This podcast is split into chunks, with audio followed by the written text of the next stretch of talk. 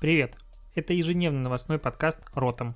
И я его ведущий Алексей Ткачук, автор блога dnetiv.ru. Каждый день я собираю главные новости из мира Digital и выбираю из них ключевое, чтобы это обсудить. Поехали! Провитание, сябры. 15 июля. Новости этого дня. Э, Apple запускает свой собственный новостной подкаст. Видимо, посмотрели на успех ротом подкаста и такие, мы хотим сделать то же самое, но на ежедневный подкаст они не готовы, и будут теперь идти подкаст у них э, сколько, 7-8 минут, транслироваться будет только на Apple, TV, э, Apple подкастах, что очевидно, и будет выходить несколько раз в неделю, что-то не могу найти быстро вроде бы несколько раз в неделю, а всего будет еще дополнительно 20 аудиостатей, которые будут озвучиваться профессиональными актерами. Вот я, честно, не могу особо понять смысла аудиостатей, ну, хотя Хотя, если это какая-нибудь интересная статья, типа там рассказ истории рекламы или что-то еще, и ты такой занимаешься спортом, то окей, возможно.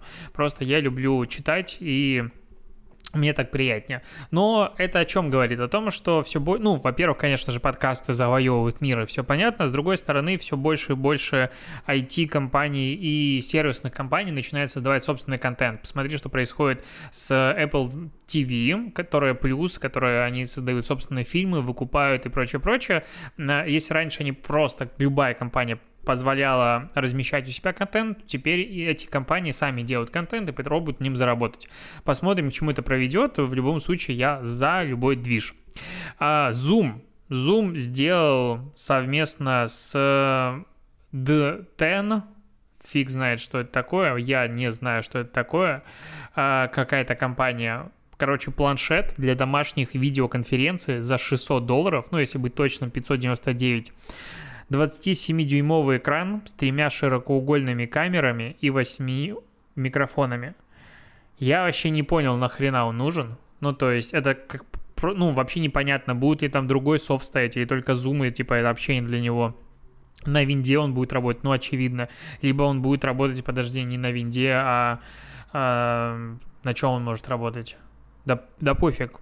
Почему 600 долларов? Зачем он такой нужен? 6, за 600 баксов 27-дюймовый экран для зума. Чё? Ну вот рядом со мной стоит Mac на 27 дюймов, и он здоровый. Ну то есть это прям здоровая дура. И вот сказать, что у меня есть теперь устройство, по которому я буду говорить в зуме, ну это странно, причем для домашнего. Ладно бы это было какое-нибудь корпоративное решение, на котором можно выводить презентации, какая-нибудь такая а, электронная цифровая доска, ну что-то в таком стиле, ну это странно. Ну типа, мне кажется, это решение, которое нафиг никому не упадет, и типа смотришь на это такой, чего?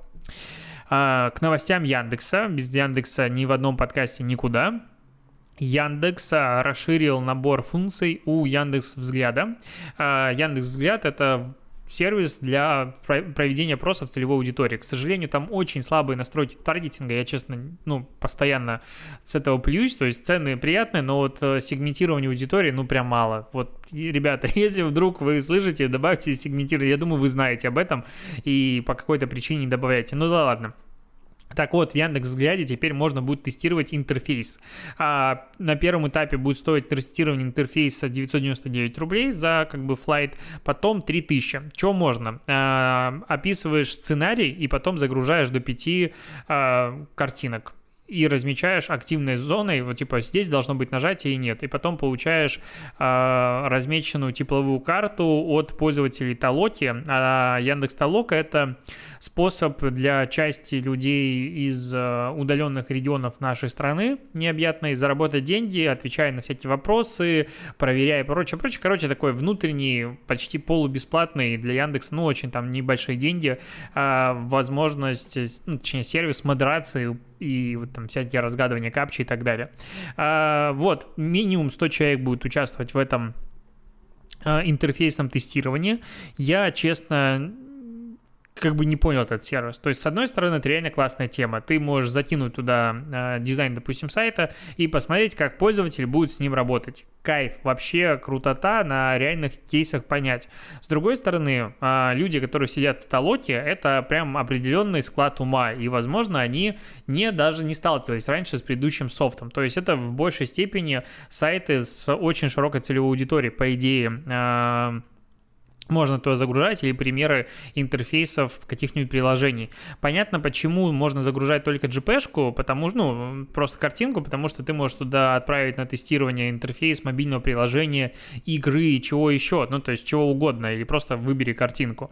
Но, а, кстати, можно таким образом взять и протестировать а, рекламные креативы. Это, конечно, будет стоить немножечко дороговато, но в целом за 1000 рублей на 100 людях посмотреть, ну, хотя проще уже в таргете по запустить, потестить. Но в целом сервис есть и радует, что маркетинговых таких вот инструментов появляется все больше и больше. А, помнишь, я на днях тебе рассказывал о том, что в Штатах MIT и какой-то и Гарвард подают в суд э, к правительству по поводу того, что те хотят запретить, ну не то что запретить, а ограничить временно въезд иностранных студентов, потому что типа все вузы переходят на удаленку, и так и вам нахрена ехать в нашу страну, э, Великую Америку, сидите дома и учитесь удаленно в наших вузах, платите деньги. Их поддержали там сотни технологических компаний, все топы и прочее, прочее, и в итоге власти США включили заднюю и отказались отказались от ограничений на въезд иностранных студентов. Ну, в некоторых странах, оказывается, если ты критикуешь решение власти, то тебя не садят в автозак, а могут даже с тобой согласиться. Удивительно. Я прям не верю в это. Ну, за какой-то другой мир. Вот э, если рассказывают сказки, вот это вот как раз сказки, в которые очень сложно поверить. Еще новости про Будапешт. Вообще Будапешт, я был там, а, был в свадебном путешествии, и мне дико понравился этот город. Э, кстати, я два, два раза был в Будапеште, вообще восторг. Это как Питер. вот сейчас я живу в Питере, и центр Питера выглядит как Будапешт центр. Тоже мне там, в общем, классно, много туристов, все такое, цены не сильно высокие, а прекрасное место для куда поехать, если вдруг когда-нибудь откроют границы. Но э, что сейчас, почему я про это обсуждаю? Потому что власти Будапешта решили ограничить э, срок аренды жилья для Airbnb. Почему? Потому что Сейчас Будапешт становится такой новой меккой для туризма в Европе, потому что туда летают э, Ryanair, EasyJet и прочее. Э, это относительно дешево, интересно новое направление, туда пошли туристы. Причем туристов поехало достаточно много. А в 2018 году рынок аренды жилья для ночевок вырос на 20%, а стоимость помещений в первом квартале 2018 года увеличилась на 16% в сравнении с прошлым годом. Почему 2018 год приводится в статье? Ну, видимо, новей статистики не было. Но смысл в том, что за 5 лет количество съемного жилья в Будапеште а, удвоилось, и все постоянно растет, и якобы мэр Будапешта говорит, что сейчас аренда в столице недоступна даже среднему классу, поэтому городу необходимо регулирование. В чем оно заключается? А давайте мы ограничим возможность сдачи любой квартиры в краткосрочную аренду, то есть посуточную и прочее, прочее, только на 90 дней в году. Все остальное время это должна быть, э, ну, либо не сдаваться, либо длительная аренда. Таким образом, пытаются сократить количество предложений на рынке, а, доступных для вот непосредственно аренды а, туристами. И ты вот на это смотришь, ну, типа, вроде бы теоретически даже звучит каким-то образом нормально на старте. Ну, типа, окей, вы там растут цены, вы пытаетесь помочь горожанам и все такое. С другой стороны, вы что, охренели? ваш город едут туристы, ну так не пускайте их, не знаю, делайте въезд платным или что-нибудь еще там, каком-нибудь, как в Крыму всегда раньше было, каждое лето ты едешь, там какой-то новый туристический сбор был. Вообще прекрасная тема, типа ты приезжаешь в наш э, Крым отдыхать, поэтому заплати-ка на въезде денег, потому что... Э, потому что, не знаю, экологический сбор был, еще какая-то чушь. Я просто охреневал. Типа, ты ешь сюда деньги тратить, а еще заплати сверху денег за то, что ты приехал сюда. Ну ладно. А, и вот власти э, Будапешта вслед за Мадридом и кучей других городов, Амстердам, Лондон, Берлин, говорят, типа, окей, мы не будем давать длинно сдавать жилье, потому что вот есть отели, живите в отелях. А вот такое жилье, оно разрушает экосистему. Я вот что-то такой, типа, а вы не охренели? Ну вот серьезно. Ну, даже вот если подумать, есть цикл аренды жилья, допустим, годовой, разберем. Я там в среднем квартиры до этого снимал типа на полтора года, последние почти два, ну и в принципе плюс-минус такое время. И вот ты снимаешь квартиру, и тебе сдают это жилье, но только на 9 месяцев, а потом 3 месяца будут сдавать во время сезона, э, максимального сезона, будут сдавать эту квартиру на Airbnb, потому что, ну, очевидно, можно намного больше денег заработать в это время. А тебе куда идти в это время? и все квартиры будут сдаваться, ну, во время сезона, все квартиры будут сдаваться под Airbnb. То есть, ну, вне сезон и так будет сдаваться под обычное жилье, ну, под э, длительную аренду. В сезон под Airbnb, ну, или там меньший срок. Но человеку все равно надо съехать. В чем смысл? Типа, давайте вы сделаете какой-нибудь дома вот в этих можно сдавать посуточно, а в этих нельзя. Я понимаю, почему. Потому что если рядом с тобой квартиру сдают по суткам, ну, наверняка мало приятного. С одной стороны. С другой стороны, если это моя собственность, почему ему... Короче, какое-то очень вот э, левое настроение в Европе. Типа, если кому-то чего-то не нравится, мы все запрещаем. И сейчас Будапешт борется с тем, что туда едут туристы. Да мне кажется, сейчас страны должны врывать друг друга на части за то, чтобы к ним приехали туристы, потому что туристическая отрасль в жопе, все никуда не летают, и если к тебе едут туристы, ну классно, здорово. А тут наоборот. И я это, типа, читаю эту новость. Ну и Airbnb вообще постоянно в Европе отгребает, конечно же. Я помню, в Милане мы пытались снять квартиру, в Airbnb вообще не было предложений. Ну, типа, там их то ли их запретили, то ли вообще не задают снимать квартиры. Какие-то, в общем, в общем, все очень странно было. Ну, такая тема. Не нравятся мне такие новости, честно скажу.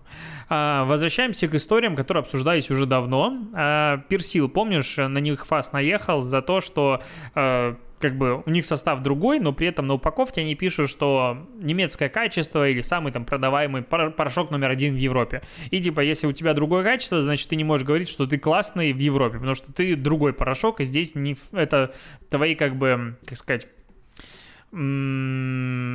титулы не катят. Ты другой состав, значит другой порошок. В целом я с Фасом даже согласен по этому поводу.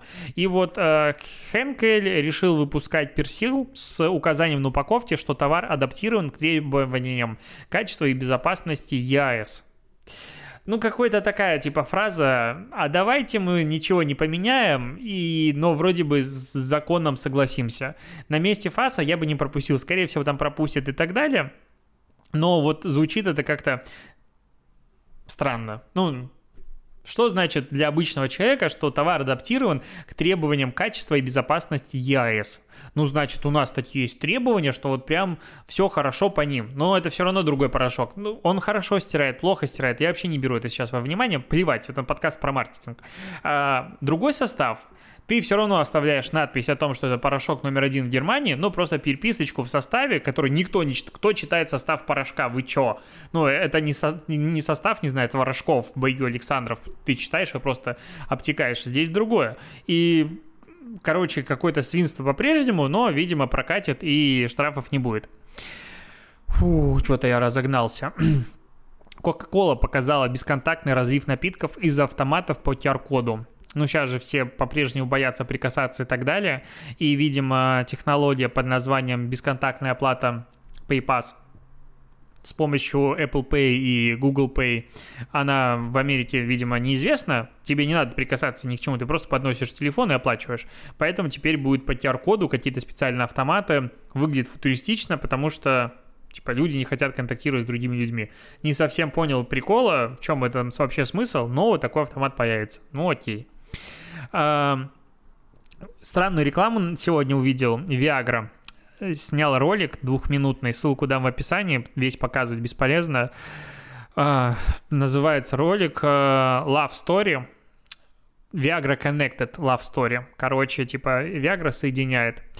Uh, в чем идея ролика? Парень, девушка, он такой 3D-шный, рисованный, как будто пластилиновый. Парень, девушка лежат в одной кровати, типа девушка подлезает к парню, погладила по щеке, а он работает. Ну, она лезла и обиделась. Я такой, типа, сижу, типа, в смысле? Он же работает. Чего ты обижаешься?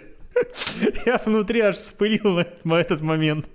Типа, мужик деньги зарабатывает, что ты лезешь? И вот все, меня сейчас в сексизме обвинят. Нет, ну там по ролику такой сюжет. И она как бы отходит в другую сторону, и кровать в этот момент удлиняется так бесконечно. И типа, вот вы оказались на разных э, сторонах, не знаю, разделяющие вас бездны. Он дальше работает, она там то в телефоне играет, то тоже что-то вроде бы работает. Ну, то есть все работают. А потом он как бы, все, доработал, давай, что-нибудь, типа, замутим. Хлоп, а не замутилось, потому что стресс на работе и, типа, не завелось. И тут помогает Виагра. Я вот смотрю на этот сюжет, а он такая милая, милая музыка играет. И такой ты прям переживаешь за сюжет. Ну, какая-то такой бред. Ну, Я понимаю, как тяжело наверняка рекламировать этот продукт, но э, опять, это двухминутный ролик, который люди должны досмотреть. Он, этот ролик создан для того, чтобы рекламировать продукт, который появляется там типа в последние 10 секунд ролика я очень сомневаюсь, что эти две минуты кто-то будет прям сидеть на YouTube и смотреть. То есть, где его этот ролик должны показывать и каким образом продвигать, чтобы его увидеть. Ну, то есть, или это будет какая-то сокращенная ТВ-версия. Ну, вот у меня всегда есть вопросы, типа, что будет-то? Э, ну, как, каким образом его продвигать? То есть, Viagra сняла рекламную кампанию, инвестировала туда до хрениллион денег, а дальше что? Я типа сижу и не понимаю, обтекаю, ну, не понимаю. А, про Apple. Apple, конечно, красавцы. И я, конечно, люблю эту экосистему и все такое, но Apple решила поднасрать просто по полной программе всей рекламной отрасли дальше. То есть сейчас Google и Apple, а, они, ну ладно, Google принуждают э, вроде бы как к тому, чтобы они кутисы отменили. А вот Apple сам, его никто не принуждает, они типа, мы заботимся о пользователях. Конечно, их бизнес на другом строится, они могут просто насрать вообще всем в карман. И что они делают? А, появилась новая информация о том, что в iOS 14 будет система под названием эм, SCAD Network. Она, в общем, а, позволяет сейчас атрибутировать установки мобильных приложений на устройствах iOS. Ну, то есть ты запускаешь рекламу и понимаешь, кто скачал, а после какой рекламы он скачал, что вообще происходит, ну, всю статистику по рекламным кампаниям получаешь. Все достаточно логично. А, там что он получает? ID пользователя, установившего приложение, сведения о устройстве, конкретном креативе, который побудил человека к загрузке. Ну, не самая большая информация, но она есть. Ну, а теперь не будет ничего этого отдаваться. То есть никаких деталей, позволяющих идентифицировать пользователя за пределы системы, не выйдут. SCAD Network будет делиться информацией с рекламодателем только о том, сколько человек установило приложение в результате взаимодействия с рекламой. Красота! Ну, то есть вообще не будет статистики. И ты такой, типа, я э, запускаю продвижение в этом э, на, устан- на инсталлы на iOS потому что это прибыльно. Ну, потому что там есть деньги, и люди платят за и игры, и приложения. И теперь iOS такой говорит, ну, Apple, мы не дадим тебе статистики. Какое... Я просто охреневаю. Ну, то есть, они сейчас дополнительно в iOS 14 хотят дать возможность людям отключать э, точную геолокацию для рекламных сетей, типа я нахожусь просто в стране, ну, точнее, в городе. То есть, э, ну, ну условно, есть э, не самая популярная цель вообще, но она классная. Оптимизация по офлайн конверсиям То есть, что ты человек пришел к тебе в магазин, ну, условно так называется, очень упрощенная объяснение. Этого не будет. Гиперлокационный таргет, пфф, чувак, город и все. Ну, то есть, а, плюс запрет на все кутисы, плюс запрет отслеживания истории, плюс запрет всего, и, соответственно, рекламная отрасль такая, ну, классно, начинаем заново что-то придумать, ну, потому что зак- закроют сейчас, ну, такое ощущение, в ближайшие годы вообще все. Э, максимум, что останется, это внутри э, экосистемы условного Фейсбука у тебя будет, ну, вот внутри, по сути, экосистемы Фейсбука и Гугла, по идее, останутся самые точные настройки. Любая кросс-платформенность, любой вообще переход из одного системы в другую, это все будет ложовой, ну, то есть никакой статистики не будет. И, по сути, вот в текущем а, ситуации меньше всего страдают социальные сети, потому что социальные сети внутри себя собирают данные о пользователях. И у них их настолько много, что ты можешь покупать там рекламу внутри этой экосистемы.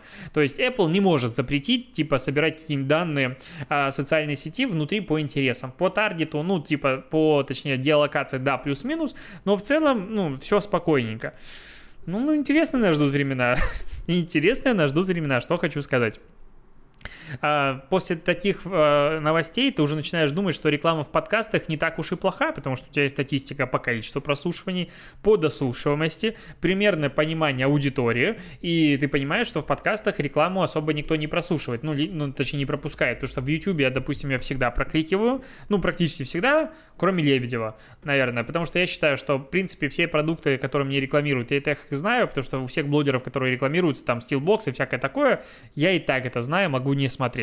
И поэтому позволяю себе не прослушивать э, рекламу на YouTube. У нас, кстати, отзыв в продажных блогерах пришел. Прости, что я обсуждаю с тобой отзывы, но это так смешно. Короче, нам продажных блогеров подкасте продажные блогеры, а, название подчеркиваю, пришел отзыв о том, что, ребята, все круто, но почему реклама у вас есть в подкасте? Я, я не могу это серьезно, ну, как-то не, смеш... короче, не ржать я не могу этот момент. Типа, человек слушает подкаст и говорит, почему у вас есть реклама в подкасте?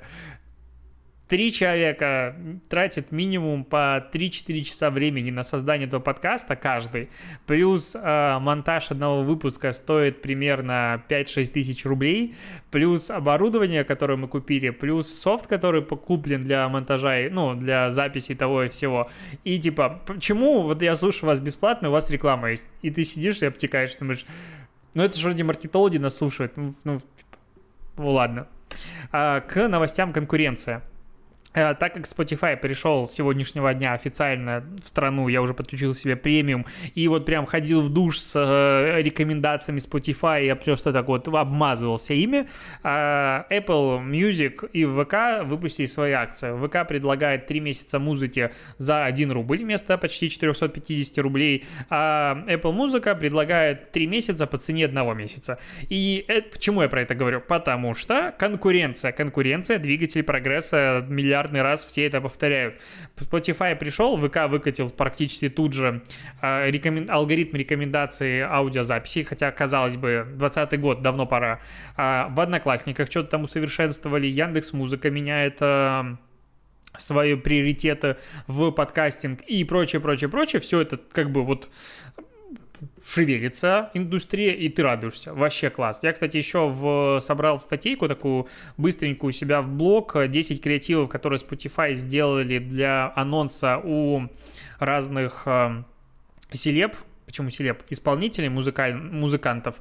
Э, ну, на мой взгляд, прикольно. Ну, то есть, реально запарились с продакшеном, 10 абсолютно разных уникальных под стиль а, каждого исполнителя креативов. Э, это дорого. Не совсем понятно, почему был выбран именно такой а, выбор исполнителей. Потому что, ладно, допустим, Серябкин, у него 3,3 миллиона подписчиков, но там есть ребята, у которых типа 20, 20 тысяч подписчиков, там 23. Это Mew Juice. Я, честно, к сожалению, своему не знаю, кто это. Или Анука Official 89 тысяч подписчиков. А времени и денег потрачено было на каждый из креативов там дофигища. Я просто собрал их коллекцию для того, чтобы можно было показывать а, кому-нибудь в стиле референсов. Потому что, ну, реально, обычно так не делают. Вообще таких посевов я не видел, наверное, в России никогда. Обычно, типа, человек садится и перед камерой что-то рассказывает. И тут каждому свое, и это, конечно, мощно. А, Альфа-банк начал узнавать своих клиентов по голосу, и теперь, когда ты будешь туда звонить, а, если твой голос уже оцифрован в голосовой биометрии, ну, как-то так я могу это объяснить, то у тебя не будут спрашивать кодовое слово. Ну, кайф. Я вот, вот что самое сложное, что есть в этой жизни для запоминания, это кодовое слово в банке. Потому что банков, в которых я обслуживаюсь, их несколько, пять а кодовые слова везде почему-то разные. И запомнить еще, ладно, ответ на кодовый вопрос, когда тебе кодовый вопрос озвучивают, и ты такой, Мяту мою собаку зовут. Но вот когда надо и кодовый вопрос вспомнить, вообще виллы, я всегда забываю. И там начинается восстановление, скажите, на каком этаже дома вы сейчас живете, прочее, прочее, пятое, десятое. Поэтому я счастлив. Если во всех такой будет штука, тебя будут узнавать по голосу, и, допустим, приложение наконец-то на а, мате, чтобы я мог залогиниться в свою Google почту просто по лицу, я вообще буду счастлив. Вот жду этого момента, когда случится, прям вообще восторг будет.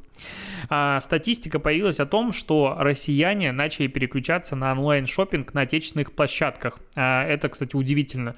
Алиэкспресс, короче, взяли опрос, провели 2300 россиян в возрасте от 18 до 65 лет в 164 городах с населением от 100 тысяч и выше.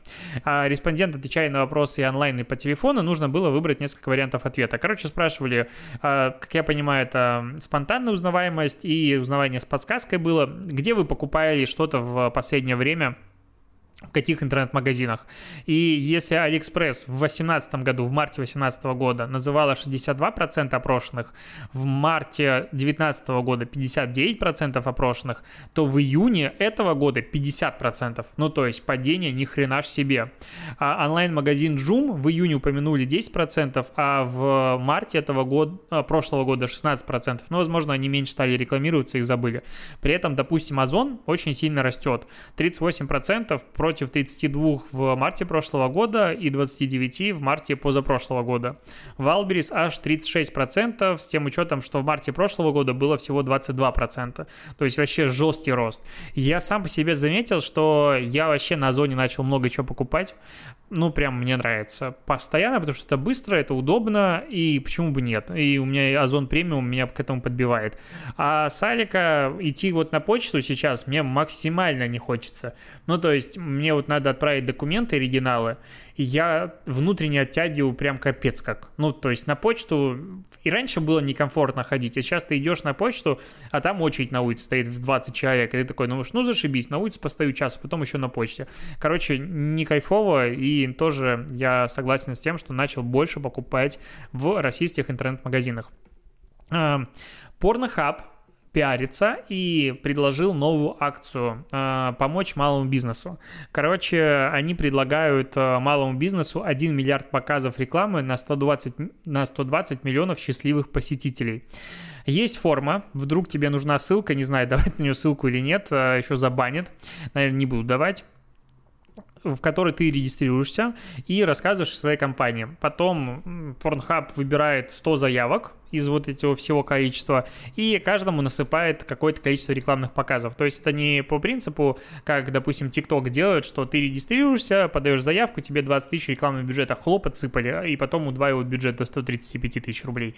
А здесь, типа, выберут каких-то счастливчиков, и им покажут рекламу. Ну, Наверное, прикольно. Чего сказать. Я какой-то момент э, думал, что это прям супер прикольно. С другой стороны, ну, малый бизнес — это же локальный бизнес. И, по сути, Pornhub там даст показов какую-то очень маленькую козявочку, и все. Ну, почему только с той компанией? Ну, то есть это выглядит в большей степени как пиар-акция, чем какой-то реальный помощь э, малому бизнесу. Мне такой не люблю. Какой-то пахнет немножечко неприятно. А, я нашел к себе подарок, кстати, не знаю на какой праздник, праздника еще нет, но подарок я уже себе нашел. Лего анонсировал выход конструктора, а, который выглядит как Nintendo и Mario. Ну, то есть приставка, которая подключается типа к телевизору, который ты можешь крутить, и представь себе Лего, конструктор Лего, вот телевизор стоит, и там Марио переп... Ну, то есть он... Короче, это обалденно выглядит, и не знаю, как объяснить на слух. Ну, в телевизоре Марио прыгает реально в Лего, прыгает и меняется вот э, игровое поле. И прям там Марио первый уровень, который все мы знаем. Но он будет продаваться только в Штатах и будет стоить 230 долларов. Если 230 долларов я еще могу смириться, потому что комплект большой, то то, что он продается только в Штатах, вот прям очень грустненько. И, скорее всего, он будет лимитированный, и его раскупят еще до того момента, пока что-то успеешь осознать. Печально. Я думал, что типа вопрос как-нибудь взять и попробовать из Штатов заказать и доставку, но мне тут э, книгу, я вот жду, когда она дойдет до меня, э, как она называется, забыл, как называется, короче, про историю Инстаграм, она недавно вышла, и мне ее купили в, в Штатах один из читателей блога, чему я был очень рад, и даже книгу это подарил, а вот доставка стоила 80 долларов. И я подохренел немножко. А с тем учетом, что книга идет уже, наверное, больше месяца. Что-то как-то, я думаю, что конструктор Лего, наверное, тоже будет дороговато тащить оттуда. А, ну, либо, в общем, странная какая-то доставка. А, кстати, про Airbnb. Тут а, начали рассылать Airbnb сообщения с предложением поддержать хозяев, у которых ты останавливался, и отправить им открытку в паре слов. Ну, приятно такая мелочь, мелочь, но приятно. Вот что хотел сказать. На этом, я думаю, стоит закончить. А, сегодняшний подкаст, он был в меньшей степени как-то про маркетинг, в большей степени какие-то штуки такие, которые происходят вокруг него. Ну, как бывает, какие новости, то и обсуждаем. Спасибо, что дослушиваешь, все комментарии читаю, большую часть лайкаю, с чем соглашаюсь, с чем-то нет, отзывы тоже люблю. И увидимся, услышимся с тобой завтра. Покеда. И, подожди, до побочения надо говорить. И TikTok дня, конечно же, вот впереди будет, сейчас тебя ждет. Пока.